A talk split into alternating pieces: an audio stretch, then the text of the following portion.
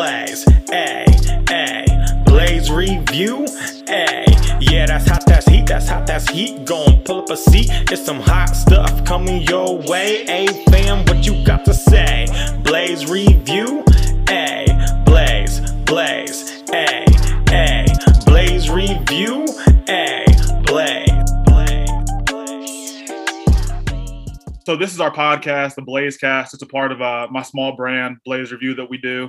Uh, just interviewing athletes, kind of talking to them. They tell their stories and stuff. So uh, your name is some a name I've heard for you know quite some time. Our parents have worked together. So uh, you're Preston Brown, former NFL linebacker. So um, just kind of introduce yourself and what you do. Uh, yeah, my name is Preston Brown. I'm from Cincinnati, Ohio. Went to Northwest High School then went to University of Louisville in 2010. Um, graduated from there in 2013. Then got drafted in 2014 in the third round by the Buffalo Bills. Played there four years and then signed with Cincinnati. And I was there for a year. And then the second year, I got cut week nine or week 10. I can't remember. And then after I got cut from there, I went to Oakland for three weeks. Then I got cut from Oakland, and then I went to Jacksonville. I got I got away from there and got claimed by Jacksonville. So I spent the last three weeks in Jacksonville, and that's when I knew I didn't want to play no more. man, nah, I feel that. I was looking, I was looking up some of your stuff, and I was like, man, he's been. I was like, he's been all over the place. But I was like, that's kind of that's mm-hmm. kind of cool though, you know, to see those different places. Like from Buffalo to Oakland to Jacksonville. I mean, that's that's pretty incredible. Uh. Yeah, it's it's a, a big range of people being in Orchard Park, New York, where it's just a whole bunch of quiet people, just hi and bye kind of guys, then going to Oakland where you can't leave your car outside or it might get get stolen or everything can be out your car. So it's definitely the, both worlds. So it was cool being able to see all the different personalities in different cities.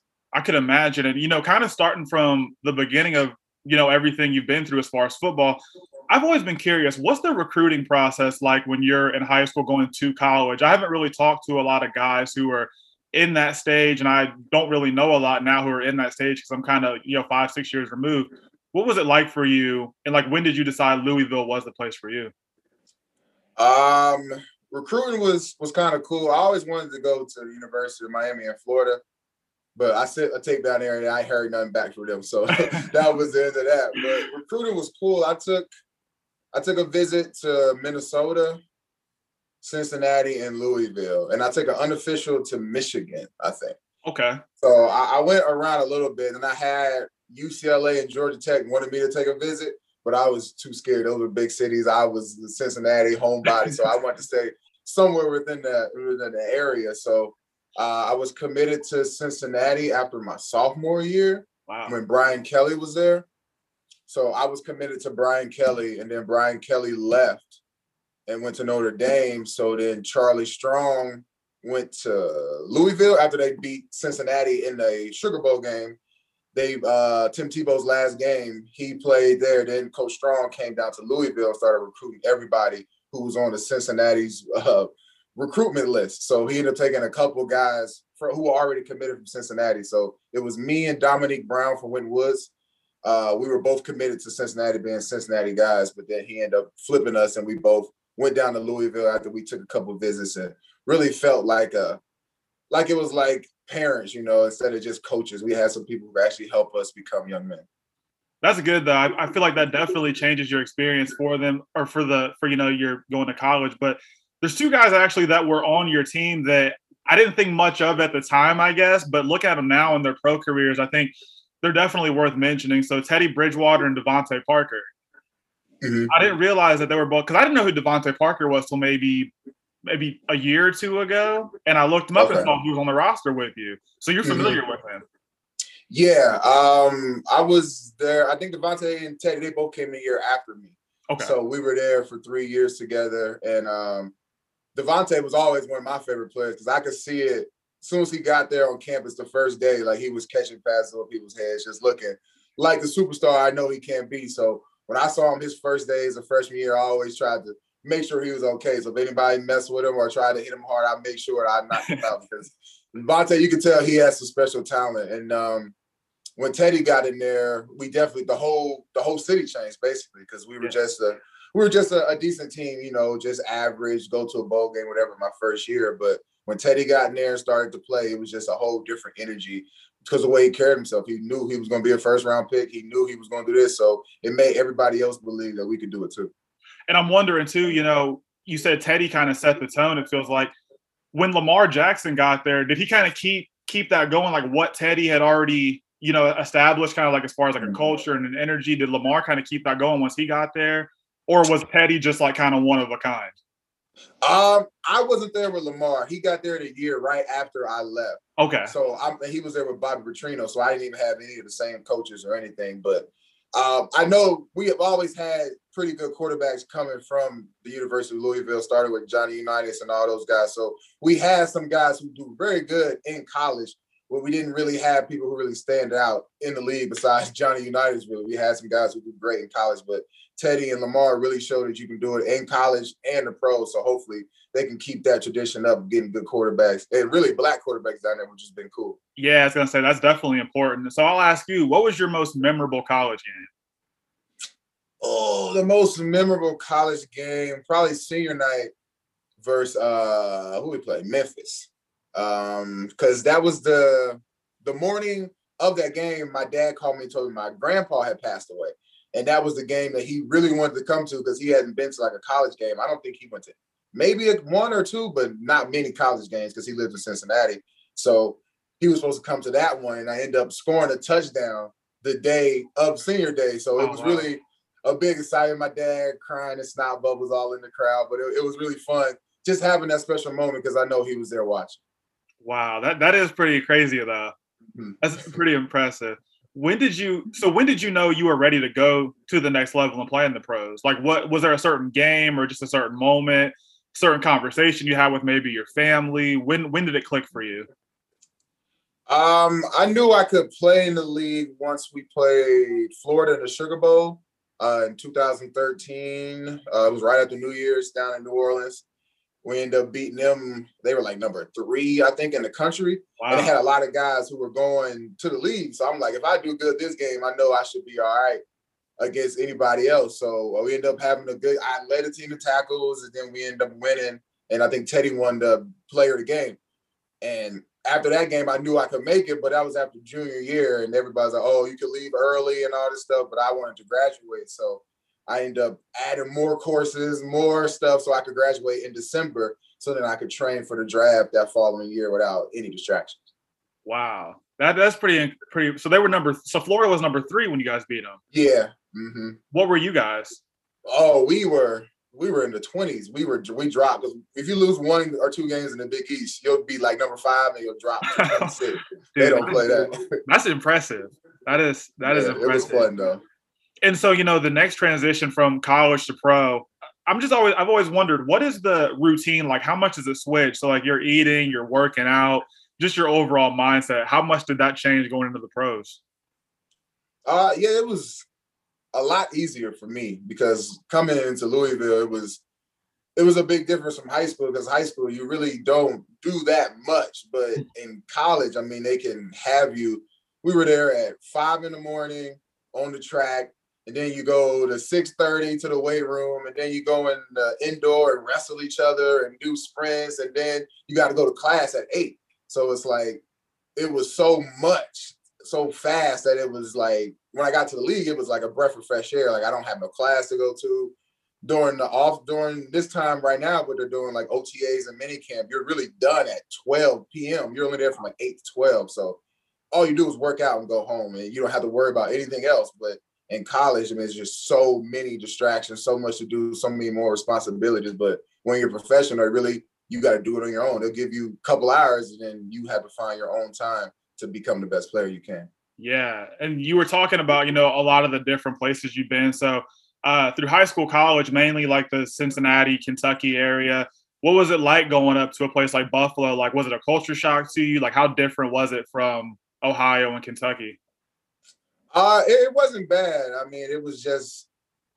I mean, it's not me, black people. I saw maybe a couple of black people if you go downtown or to the mall. So uh-huh. it was really like being out in Cincinnati in some parts or being in Kentucky where you just walk around. Nobody was racist or anything like that. It was just a quiet town. You just say hi, people smile at you, and people go on with their day. So it was pretty cool being in Buffalo because there wasn't many distractions. It's not like I got drafted to Miami or somewhere where everybody's going out. There's always these parties. It was just football. You go home. I just drove to my apartment, which is like maybe two minutes from the facility. So every day I'm I still got no miles in my cars because I wasn't going anywhere. So it was pretty nice to just really just sit there and focus. Yeah, that must be nice. And so I was actually looking at your rookie stats and those are really impressive. So 109 combined tackles, 66 solo, one interception, two deflections. And uh, your 109 tackles actually led the Bills defense in 2014. So what were your like overall thoughts kind of, you know, on your rookie season, like when you reflected on it when the year once the year was over? Yeah, it, it was fun. Um, just really getting to learn because I didn't say much to a lot of the guys. I didn't really say much in games because I was a, a really big trash talker in college and later on in the league. But uh, rookie year, I really didn't didn't say much. You know, I just sat back, really observed some of the older players and found out what I liked, what they did, and what I didn't like, and kind of try to base my career off what I was seeing. So it was it was really fun because I had no expectations. I was drafted in the third round where we have a lot of linebackers who have played and had a lot of success. just a lot of people started getting hurt. So I got an opportunity to play and then just took it from there. So it was really fun getting to get, being able to learn from Brandon Spikes, who was a second round pick, um, Keith Rivers, who was a first round pick to the Bengals, uh, and then Kiko Alonso, he was a second round pick. So it was just so many big names and talent in the room that I got to learn from. So it was just a lot of fun. So you were a trash talker.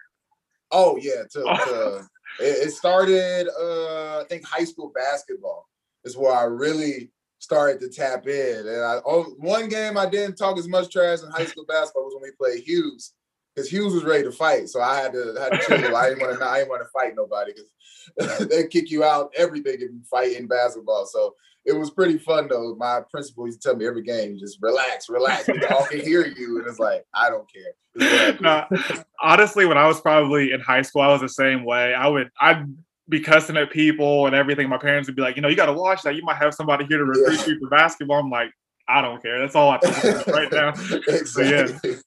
So I'm curious. Uh, who else like were there any other like big trash talkers that you ever like went up against as, as far as playing i'm sure i know there's probably a lot of trash talk down there but who were some of the other guys who really like got under your skin or just made guys uncomfortable uh the biggest trash talkers that i played was steve smith when he was at baltimore oh okay because I didn't, I don't say people like if you legends and stuff like that, I'm not gonna say nothing to you. So right. I didn't say nothing to guys like that. I only mess with people who I felt like I was on the same level, then I'll mess with you. But if you a superstar and we losing, I ain't gonna say nothing. But if we winning, then I'll I'll say something, you know. But I wasn't messing with him. But I guess he had I guess I hit him a couple times in the game, and then he uh he had uh when Deion Sanders was doing that segment, if you if you ball, I call, so he would call everybody who who had a good game, and he called Steve Smith and he said something about me about how I wasn't hitting him hard. Something, something I don't remember exactly what he said. I'm sure my dad would know more, but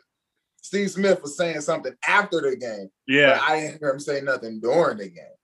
Not to that's, me, at least. that's still kind. Of, that's that's impressive. That's something you can talk about. I mean, Steve Smith. I mean, that's just wow. Yeah, because he's he's a known trash talker, and I was I was getting up there on my trash talk. I was I was pretty bad.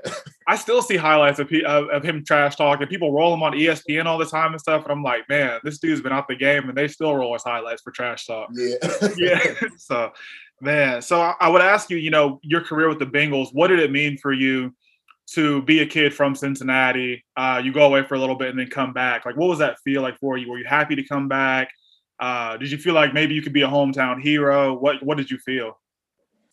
Uh yeah, it was great. I was excited because I mean Marvin Lewis got there in like 03, 04. I mean, back when I was a little kid. So it was like I was playing for my head coach in a sense. You know, it felt like I was coming home to play for the guy I've always seen. And then Andy and AJ and all those guys, they got there right when I was like going to college. So they were still, I was still a fan of those guys. So to be able to be in the locker room and to Andy to follow me on Instagram, like all the little stuff like that is a big deal to me because I am still just a Cincinnati kid who can say he got to hang out with those guys, got to be in the trainer room with AJ Green, or got to be over there with this guy with Geno Atkins and Carlos Dunlap. It was it was exciting to be around those guys that I had had watched and admired from from afar. So to be on the team was something that was I, I can't replace because it was just exciting to be on there with Coach Lewis because that's the guy I always wanted to play for.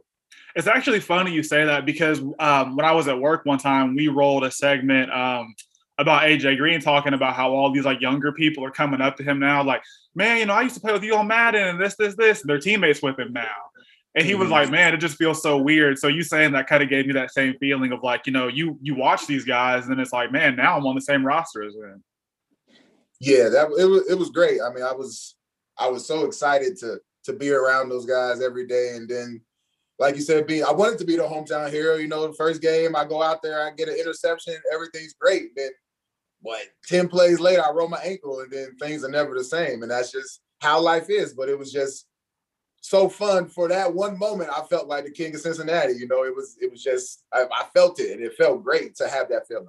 That is amazing. And so the you did had one you had one game that I was looking at actually. So your game week two 2019 season, you had 14 tackles against the San Francisco 49ers. I'm sure I'm sure you mm-hmm. remember this. What what would it's almost like you just blacked out this game. Like what what was your mindset going into that game?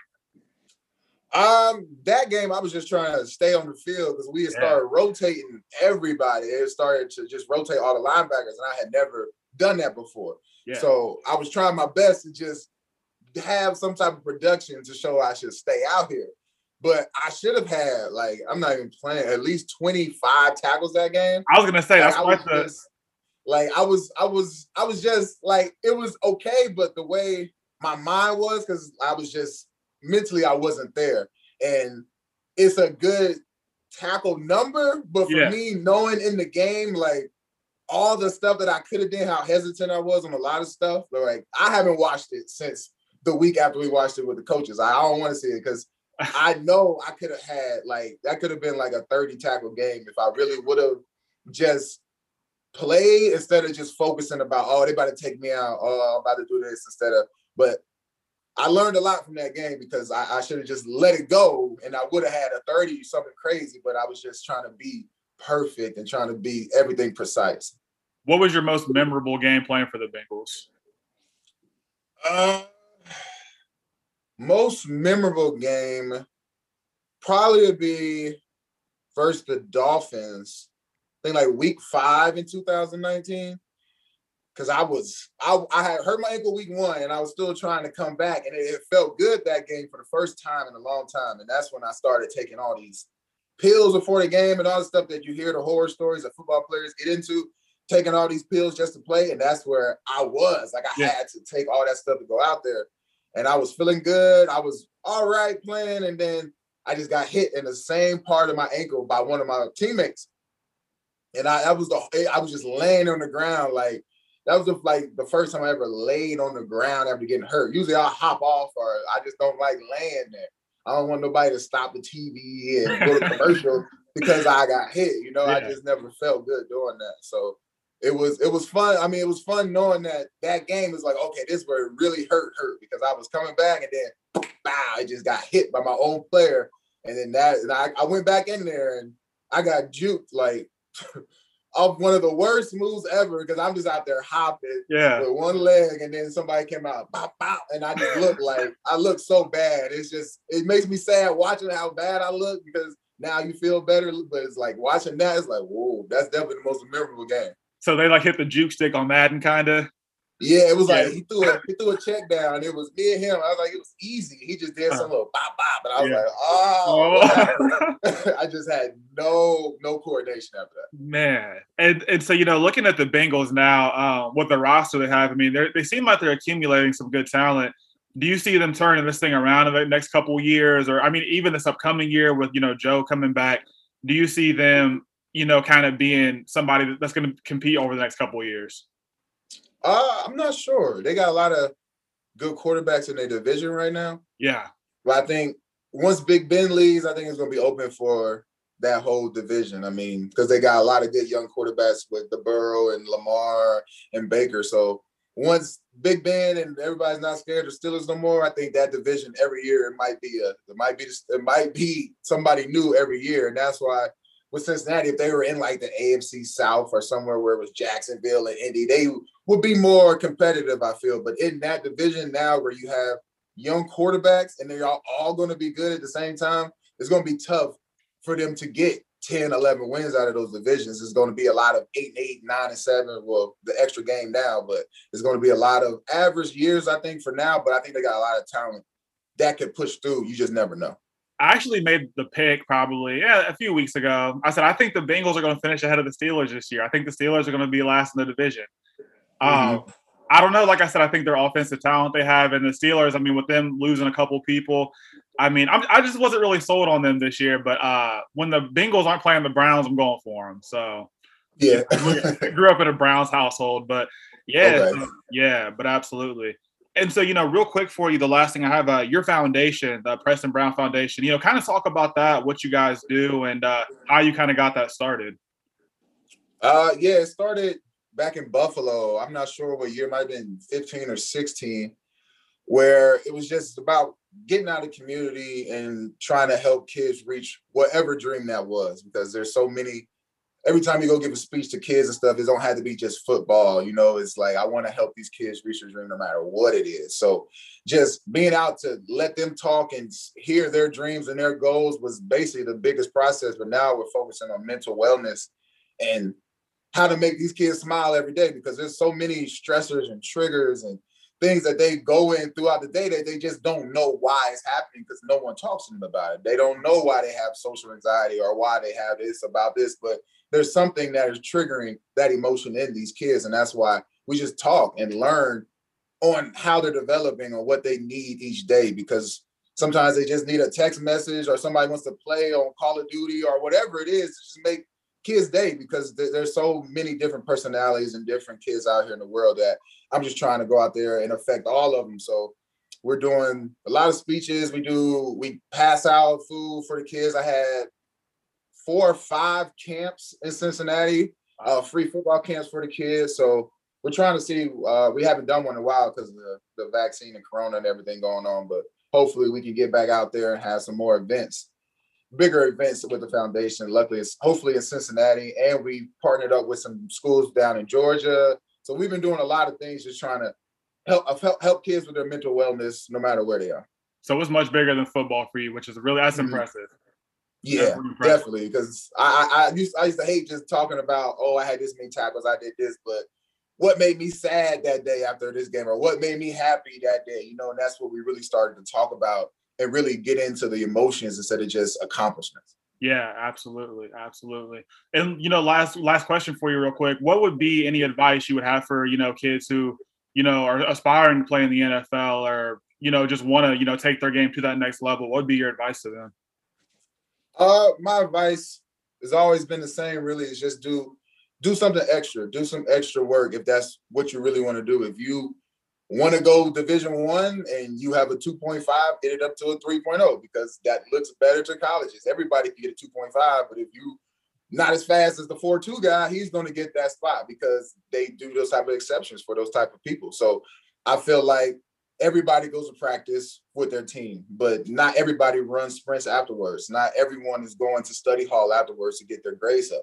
And that's where I think we need to talk more about doing the extra things because everybody goes to school, everybody's in their class, but what are you doing after? Are you talking to the teacher after class? Are you talking to your coach of what you need help? Are you just going home complaining about everything? You need to find out what the issue is and focus on it and then try to get better. And that's where the foundation comes in of finding out those things because sometimes they don't feel comfortable talking to teachers, talking to principals, talking to parents. So they tell me I can find a way to help any way I can. Right. Yeah, it's always about taking that extra step. Definitely important. Definitely, definitely. Well, Preston, I thank you for your time, man. Like I said, um, our, our parents have known each other forever, and I'm finally glad I got a chance to connect with you, get to meet you, and everything else. So uh, it's definitely been awesome. It was definitely great talking to you. Thanks. It was great talking to you too. Yes, sir. You too. And so I'll talk to you later, and I will see you guys next time on the Blaze Cast. Blaze Review.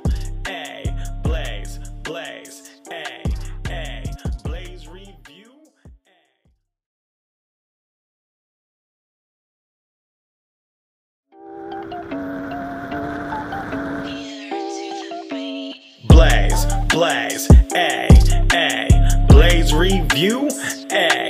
Yeah, that's hot, that's heat, that's hot, that's heat. Gon' pull up a seat, it's some hot stuff coming your way. A fam, what you got to say? Blaze review, a, Blaze, Blaze, a, a, Blaze review, a, blaze, blaze, Blaze. So this is our podcast, the Blaze Cast. It's a part of uh, my small brand, Blaze Review, that we do. Uh, just interviewing athletes, kind of talking to them. They tell their stories and stuff. So uh, your name is some a name I've heard for you know quite some time. Our parents have worked together. So uh, you're Preston Brown, former NFL linebacker. So um, just kind of introduce yourself and what you do. Uh, yeah, my name's Preston Brown. I'm from Cincinnati, Ohio. Went to Northwest High School then went to University of Louisville in 2010. Um, graduated from there in 2013. Then got drafted in 2014 in the third round by the Buffalo Bills. Played there four years and then signed with Cincinnati. And I was there for a year. And then the second year, I got cut week nine or week 10, I can't remember. And then after I got cut from there, I went to Oakland for three weeks. Then I got cut from Oakland, and then I went to Jacksonville. I got I got waived from there and got claimed by Jacksonville. So I spent the last three weeks in Jacksonville, and that's when I knew I ain't want to play no more. man, nah, I feel that. I was looking, I was looking up some of your stuff, and I was like, man, he's been. I was like, he's been all over the place. But I was like, that's kind of that's kind of cool though, you know, to see those different places. Like from Buffalo to Oakland to Jacksonville. I mean, that's that's pretty incredible. Uh. Yeah, it's it's a, a big range of people being in Orchard Park, New York, where it's just a whole bunch of quiet people, just hi and bye kind of guys, then going to Oakland where you can't leave your car outside or it might get get stolen or everything will be out your car. So it's definitely the, both worlds. So it was cool being able to see all the different personalities in different cities. I could imagine and You know, kind of starting from the beginning of you know everything you've been through as far as football i've always been curious what's the recruiting process like when you're in high school going to college i haven't really talked to a lot of guys who are in that stage and i don't really know a lot now who are in that stage because i'm kind of you know five six years removed what was it like for you and like when did you decide louisville was the place for you um recruiting was was kind of cool i always wanted to go to the university of miami in florida but I sent a tape down there and I heard nothing back from them. So that was the end of that. But recruiting was cool. I took I took a visit to Minnesota, Cincinnati, and Louisville. And I took an unofficial to Michigan, I think. Okay. So I, I went around a little bit and I had UCLA and Georgia Tech wanted me to take a visit, but I was too scared. Those were big cities. I was the Cincinnati homebody. so I wanted to stay somewhere within the within the area. So uh, I was committed to Cincinnati after my sophomore year wow. when Brian Kelly was there. So I was committed to Brian Kelly, and then Brian Kelly left and went to Notre Dame. So then Charlie Strong went to Louisville after they beat Cincinnati in the Sugar Bowl game. They uh, Tim Tebow's last game, he played there. Then Coach Strong came down to Louisville, and started recruiting everybody who was on the Cincinnati's uh, recruitment list. So he ended up taking a couple guys for, who were already committed from Cincinnati. So it was me and Dominique Brown from Winton Woods. Uh, we were both committed to Cincinnati being Cincinnati guys, but then he ended up flipping us and we both went down to Louisville after we took a couple visits and really felt like a like it was like parents, you know, instead of just coaches. We had some people who actually help us become young men. That's good though. I, I, feel like that definitely changes your experience for them or for the for you know you're going to college. But there's two guys actually that were on your team that I didn't think much of at the time, I guess, but look at them now in their pro careers. I think they're definitely worth mentioning. So Teddy Bridgewater and DeVante Parker. Mm-hmm. I didn't realize that they were both because I didn't know who DeVante Parker was till maybe maybe a year or two ago, and I looked him up okay. and saw he was on the roster with you. So you're mm-hmm. familiar mm-hmm. with him. Yeah, um, I was there. I think DeVante and Teddy they both came a year after me. Okay. So we were there for three years together, and um, DeVante was always one of my favorite players because I could see it as soon as he got there on campus the first day, like he was catching passes over people's heads, just looking like the superstar I know he can't be. So when I saw him his first days of freshman year, I always tried to make sure he was okay. So if anybody messed with him or tried to hit him hard, I make sure I knocked him out because DeVante, you can tell he has some special talent. And um, when Teddy got in there, we definitely the whole the whole city changed basically because we were yeah. just a we were just a, a, decent team, you know, just average, go to a bowl game, whatever. My first year, but when Teddy got in there and started to play, it was just a whole different energy because the way he carried himself. He knew he was going to be a first round pick. He knew he was going to do this, so it made everybody else believe that we could do it too. And I'm wondering too, you know, you said Teddy kind of set the tone. It feels like when Lamar Jackson got there, did he kind of keep keep that going? Like what Teddy had already, you know, established, kind of like as far as like a mm-hmm. culture and an energy. Did Lamar kind of keep that going once he got there, or was Teddy just like kind of one of a kind?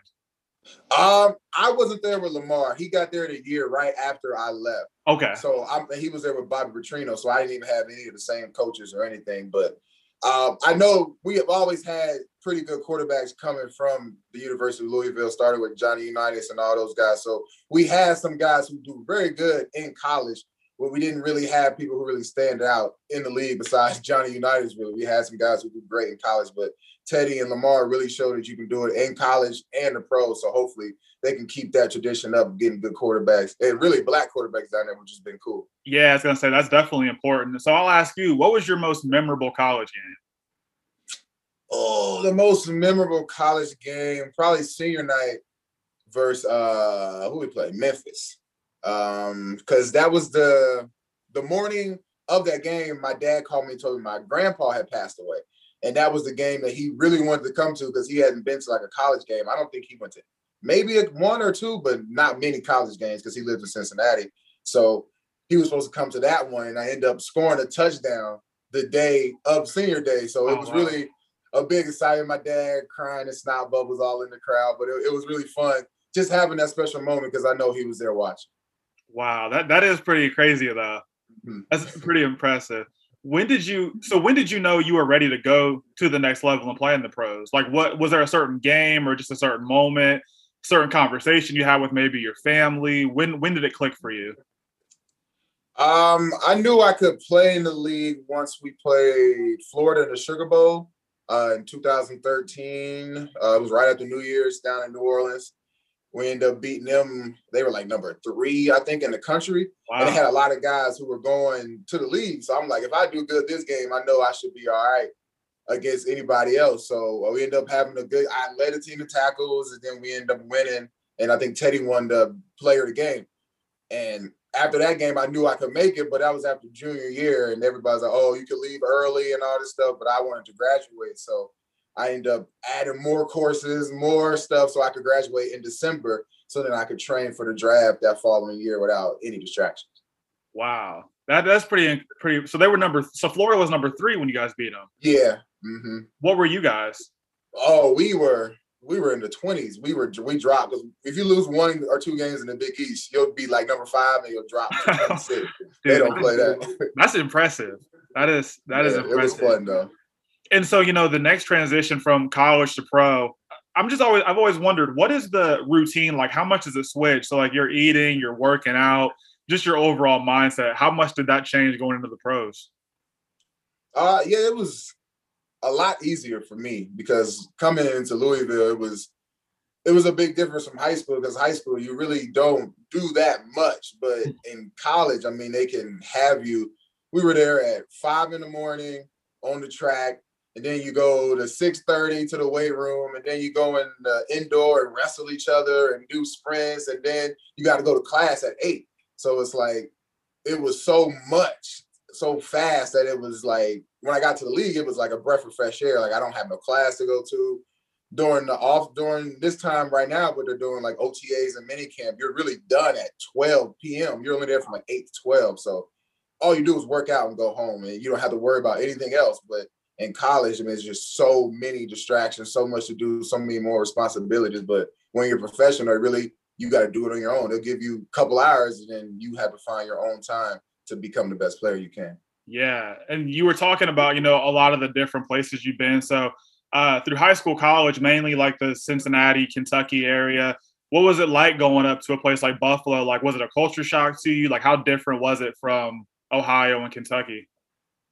Uh, it, it, wasn't bad. I mean, it was just. I mean, it's not me black people. I saw maybe a couple of black people if you go downtown or to the mall. So uh-huh. it was really like being out in Cincinnati in some parts or being in Kentucky where you just walk around. Nobody was racist or anything like that. It was just a quiet town. You just say hi, people smile at you, and people go on with their day. So it was pretty cool being in Buffalo because there wasn't many distractions. It's not like I got drafted to Miami or somewhere where everybody's going out. There's always these parties. It was just football. You go home. I just drove to my apartment, which is like maybe two minutes from the facility. So every day I'm I still got no miles in my cars because I wasn't going anywhere. So it was pretty nice to just really just sit there and focus. Yeah, that must be nice. And so I was actually looking at your rookie stats and those are really impressive. So 109 combined tackles, 66 solo, one interception, two deflections. And uh, your 109 tackles actually led the Bills defense in 2014. So what were your like overall thoughts kind of, you know, on your rookie season, like when you reflected on it when the year once the year was over? Yeah, it, it was fun. Um, just really getting to learn because I didn't say much to a mm-hmm. lot of the guys. I didn't really say much in games because I was a, a really big trash talker in college and later on in the league. But uh, rookie year, I really didn't didn't say much. You know, I just sat back, really observed some of the older players and found out what I liked, what they did, and what I didn't like, and kind of try to base my career off what I was seeing. So it was it was really fun because I had no expectations. I was drafted in the third round where we have a lot of linebackers who have played and had a lot of success. just a lot of people started getting hurt.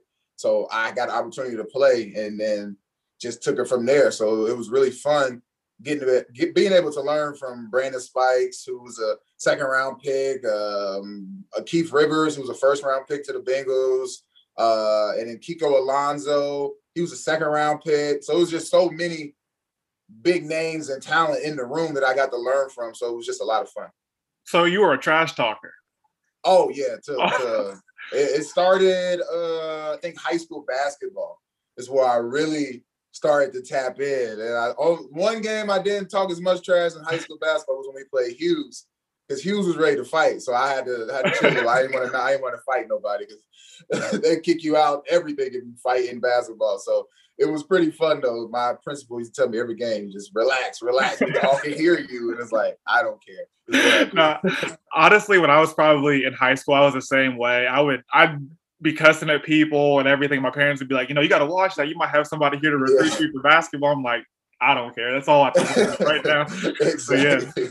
So I'm curious. Uh, who else like were there any other like big trash talkers that you ever like went up against as, as far as playing i'm sure i know there's probably a lot of trash talk down there but who were some of the other guys who really like got under your skin or just made guys uncomfortable uh the biggest trash talkers that i played was steve smith when he was at baltimore oh okay Cause I didn't, I don't say people like if you legends and stuff like that, I'm not gonna say nothing to you. So right. I didn't say nothing to guys like that. I only mess with people who I felt like I was on the same level, then I'll mess with you. But if you a superstar, and we losing, I ain't gonna say nothing. But if we winning, then I'll I'll say something, you know. But I wasn't messing with him. But I guess he had I guess I hit him a couple times in the game, and then he uh he had uh when Deion Sanders was doing that segment, if you if you ball, I call, so he would call everybody who who had a good game, and he called Steve Smith, and he said something about me about how I wasn't hitting him hard. Something, something I don't remember exactly what he said. I'm sure my dad would know more, but Steve Smith was saying something after the game. Yeah, I didn't hear him say nothing during the game. Not to that's, me, at least. that's still kind of that's that's impressive. That's something you can talk about. I mean, Steve Smith. I mean, that's just wow. Yeah, because he's he's a known trash talker, and I was I was getting up there on my trash talk. I was I was pretty bad. I still see highlights of, of, of him trash talking. People roll him on ESPN all the time and stuff, and I'm like, man, this dude's been out the game, and they still roll his highlights for trash talk. Yeah, yeah. So, man, so I, I would ask you, you know, your career with the Bengals, what did it mean for you? to be a kid from Cincinnati, uh, you go away for a little bit and then come back. Like, what was that feel like for you? Were you happy to come back? Uh, did you feel like maybe you could be a hometown hero? What What did you feel? Uh, yeah, it was great. I was excited because, I mean, Marvin Lewis got there in like 03, 04. I mean, back when I was a little kid. So it was like I was playing for my head coach in a sense. You know, it felt like I was coming home to play for the guy I've always seen. And then Andy and AJ and all those guys, they got there right when I was like going to college. So they were still, I was still a fan of those guys. So to be able to be in the locker room and to Andy to follow me on Instagram, like all the little stuff like that is a big deal to me because I am still just a Cincinnati kid who can say he got to hang out with those guys, got to be in the trainer room with AJ Green, or got to be over there with this guy with Geno Atkins and Carlos Dunlap. It was it was exciting to be around those guys that I had had watched and admired from from afar. So to be on the team was something that was I, I can't replace because it was just exciting to be on there with Coach Lewis because that's the guy I always wanted to play for. It's actually funny you say that because um, when I was at work one time, we rolled a segment um, about AJ Green talking about how all these like younger people are coming up to him now, like, man, you know, I used to play with you on Madden and this, this, this. And they're teammates with him now. And he was mm-hmm. like, man, it just feels so weird. So you saying that kind of gave me that same feeling of like, you know, you you watch these guys and it's like, man, now I'm on the same roster as them. Yeah, that it was it was great. I mean, I was I was so excited to to be around those guys every day. And then, like you said, being I wanted to be the hometown hero. You know, the first game I go out there, I get an interception, everything's great. Then what 10 plays later, I roll my ankle and then things are never the same. And that's just how life is. But it was just so fun for that one moment. I felt like the king of Cincinnati. You know, it was it was just I, I felt it and it felt great to have that feeling.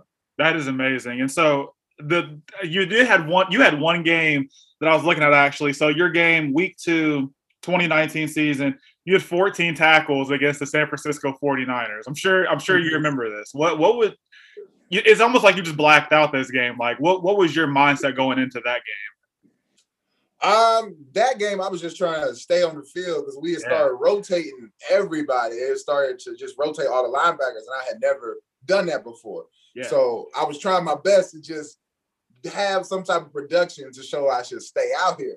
But I should have had like I'm not even playing at least 25 tackles that game. I was gonna say that's like, the, just, like I was, I was, I was just like it was okay, but the way my mind was, because I was just mentally I wasn't there, and it's a good tackle number, but for yeah. me, knowing in the game, like all the stuff that I could have done, how hesitant I was on a lot of stuff, but like I haven't watched it since the week after we watched it with the coaches. I, I don't want to see it because I know I could have had like that could have been like a 30 tackle game if I really would have just played instead of just focusing about oh they about to take me out oh I'm about to do this instead of but I learned a lot from that game because I, I should have just let it go and I would have had a 30 something crazy but I was just trying to be perfect and trying to be everything precise.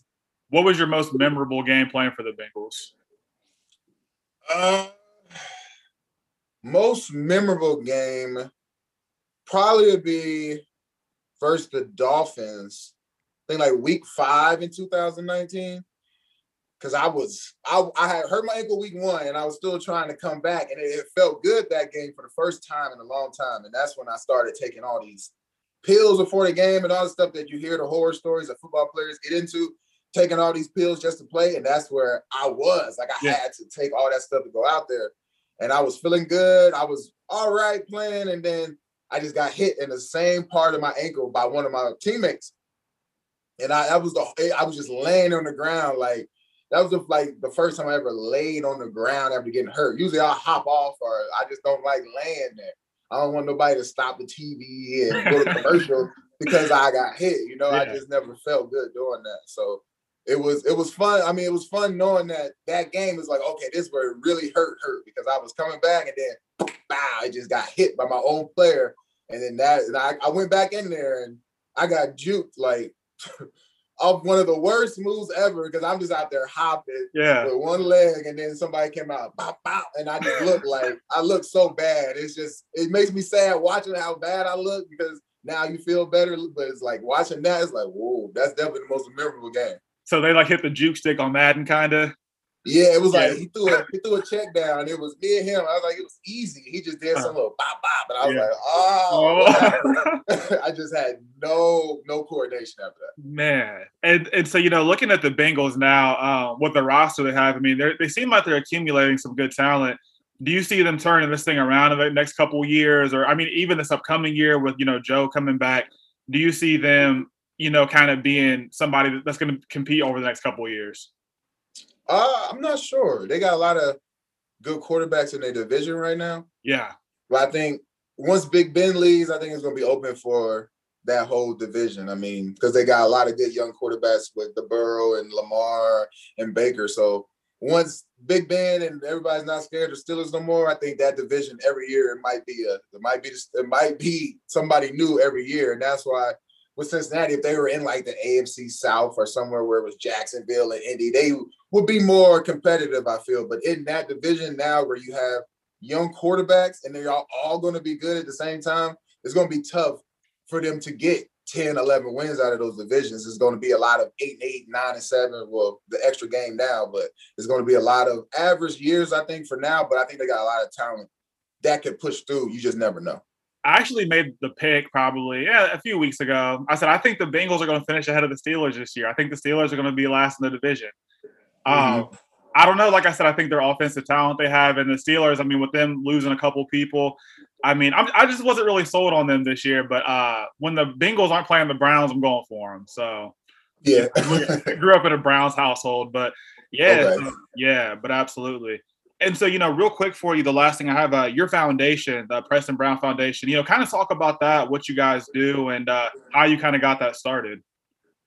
Uh, yeah, it started back in Buffalo. I'm not sure what year, might have been 15 or 16, where it was just about getting out of community and trying to help kids reach whatever dream that was, because there's so many every time you go give a speech to kids and stuff, it don't have to be just football. You know, it's like I want to help these kids reach their dream no matter what it is. So just being out to let them talk and hear their dreams and their goals was basically the biggest process. But now we're focusing on mental wellness and how to make these kids smile every day because there's so many stressors and triggers and things that they go in throughout the day that they just don't know why it's happening because no one talks to them about it. They don't know why they have social anxiety or why they have this about this, but there's something that is triggering that emotion in these kids. And that's why we just talk and learn on how they're developing or what they need each day because sometimes they just need a text message or somebody wants to play on Call of Duty or whatever it is just make kids' day because there's so many different personalities and different kids out here in the world that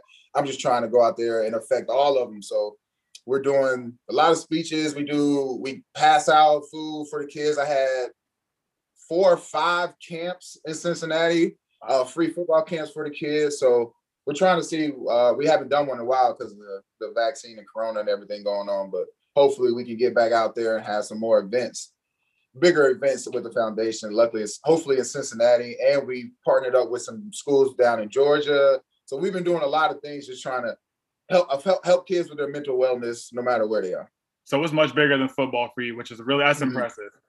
Yeah, definitely. Because I, I, I used I used to hate just talking about oh I had this many tackles I did this, but what made me sad that day after this game, or what made me happy that day, you know, and that's what we really started to talk about and really get into the emotions instead of just accomplishments. Yeah, absolutely, absolutely. And you know, last last question for you, real quick. What would be any advice you would have for you know kids who you know are aspiring to play in the NFL or you know just want to you know take their game to that next level? What would be your advice to them? Uh, my advice has always been the same. Really, is just do do something extra, do some extra work if that's what you really want to do. If you want to go Division One and you have a 2.5, get it up to a 3.0 because that looks better to colleges. Everybody can get a 2.5, but if you not as fast as the 4-2 guy, he's going to get that spot because they do those type of exceptions for those type of people. So I feel like everybody goes to practice with their team, but not everybody runs sprints afterwards. Not everyone is going to study hall afterwards to get their grades up. And that's where I think we need to talk more about doing the extra things because everybody goes to school, everybody's in their class, but what are you doing after? Are you talking to the teacher after class? Are you talking to your coach of what you need help? Are you just going home complaining about everything? You need to find out what the issue is and focus on it and then try to get better. And that's where the foundation comes in of finding out those things because sometimes they don't feel comfortable talking to teachers, talking to principals, talking to parents. So they tell me I can find a way to help any way I can. Right. Yeah, it's always about taking that extra step. Definitely important. Definitely, definitely. Well, Preston, I thank you for your time, man. Like I said, um, our, our, parents have known each other forever, and I'm finally glad I got a chance to connect with you, get to meet you, and everything else. So uh, it's definitely been awesome. It was definitely great talking to you. Thanks. It was great talking to you too. Yes, sir. You too. And so I'll talk to you later, and I'll see you guys next time on the Blazecast.